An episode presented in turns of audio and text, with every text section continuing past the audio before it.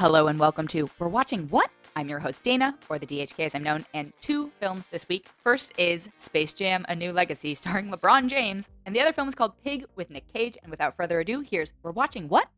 First up is Space Jam A New Legacy, and where to even begin with this film. I am such a huge fan of the original Space Jam. I will watch it anytime it's on television. It's just one of those movies that I absolutely adore, and maybe it's just because of how old I am and the generation I was in and all that stuff. So when I heard that they were making a sequel, and not only a sequel, but a sequel with LeBron James, I was like, oh boy, okay, here we go. And I tried to go into it with an open mind, but this was a slog. I don't know who this film is for. There were moments of it that I was like, this is clearly aimed at a nostalgia bid and then there were moments where I was like, what is happening here? And by the end of it, what it really actually felt like was kind of an icky IP showcase, like an intellectual property showcase for Warner Brothers, where they're like, look at all these other things that you love that we own, like Harry Potter or Game of Thrones and all these things. And I was like, oh my God, okay.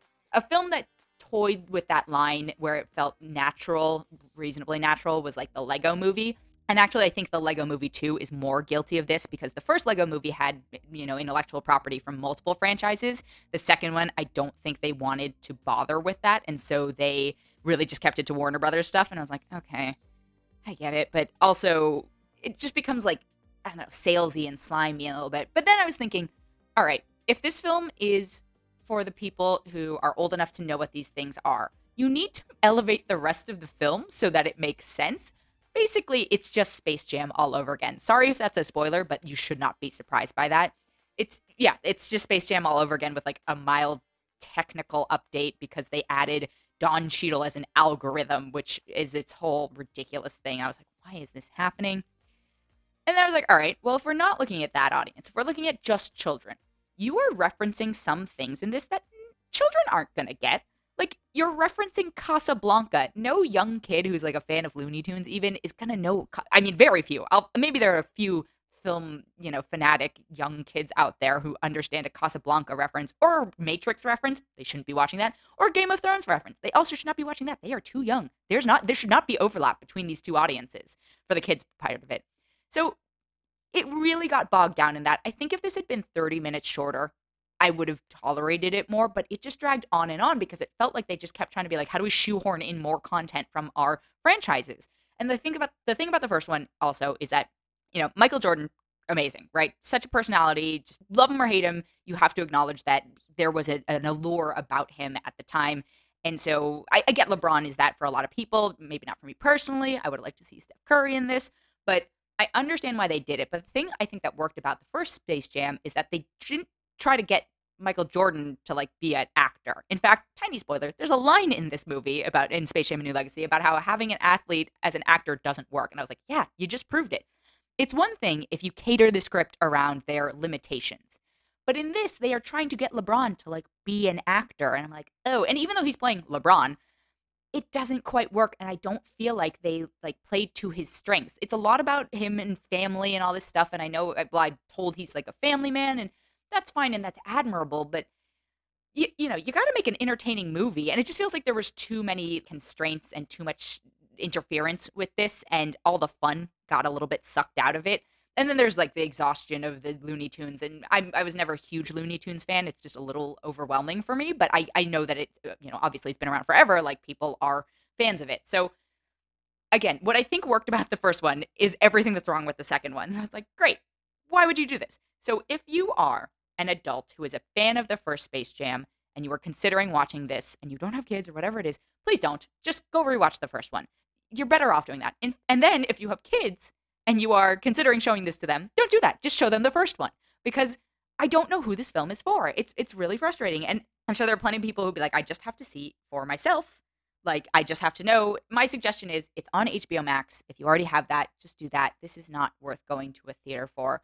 And I'm, you know, I'm sorry to say that. And like again, the first one, such an impressive technological feat because think about the limitations of the technology back then and how far they've come. And and yet, you know, you've got these live characters, uh, live action characters interacting with these 2D represented cartoons. But now it just feels like they were trying to throw everything in the kitchen sink at this and be like, look, all the cool visuals we can do. Again, if the story had been good and had not been basically space the first Space Jam, I would have been like, maybe there's more to this but there's not. So I personally, I really struggled with this one. And I, I, I tried to give it a fair shake, but I'm only going to give this one out of five. I'm going to take a quick break and be right back. And I'm back. And then the other film I have this week, this one's going to be a little bit more of a stretch and a gamble for a lot of folks. It's called Pig, and it stars Nicolas Cage. And I adore Nicolas Cage. He is untethered, I think. He is a creature unto himself. You know, if you look at early performances from Nick Cage, you're like, yes, I see the talent and the drive, but I think a little bit of what sparks that is what, you know, makes him a little bit of a maniac. And there's a lot of films that he's been in. You know, he's been so many films lately. You know, the last however many years that are just this blurs the line between almost performance art and his like his real life also blurs the line between performance art and acting and I don't even know what. So, Pig is a really great medium for him. This is a perfect example of a film that like I don't know if they wrote it for him or he just like saw the script and they're like he's the perfect person for this, but it's like contained, it plays to his strengths. It has a story that like makes sense for the person who is on screen, right? Like there's moments where he's manic, there's moments where he's like calm and collected. There's moments where he's just silent. Like I've been watching I I mean I watched a lot of Nick Cage films because I just find him so fascinating there's a lot of movies recently where he doesn't have a lot of dialogue, and that's fine. I feel like he just doesn't want to bother to learn it. Also, totally fine. So basically, he plays a man who has a truffle hunting pig that is taken from him. That's probably where I'll end the plot description. I th- watch the trailer. It's, a, it's again, it's a contained film. I actually think his performance is just the right level of like, what's going on here, and serious acting. You know, it, it takes place in Portland. It's just especially actually i think if you have any knowledge of like the, the culinary and food service industry this will also appeal to you but there was just something about it that was really watchable for me and it, it, it, there was a, a life to his performance that sometimes is missing with some of his but you never know with a nick cage film so you know it went by quickly i enjoyed it it was a, a little bizarre but again that's what i'm looking for for this so i say give it a chance i'm going to give it 3.8 out of 5 that has been it for this episode. Thank you so much for listening. If you enjoyed it, we would love it if you could leave us a rating or a review or even consider subscribing.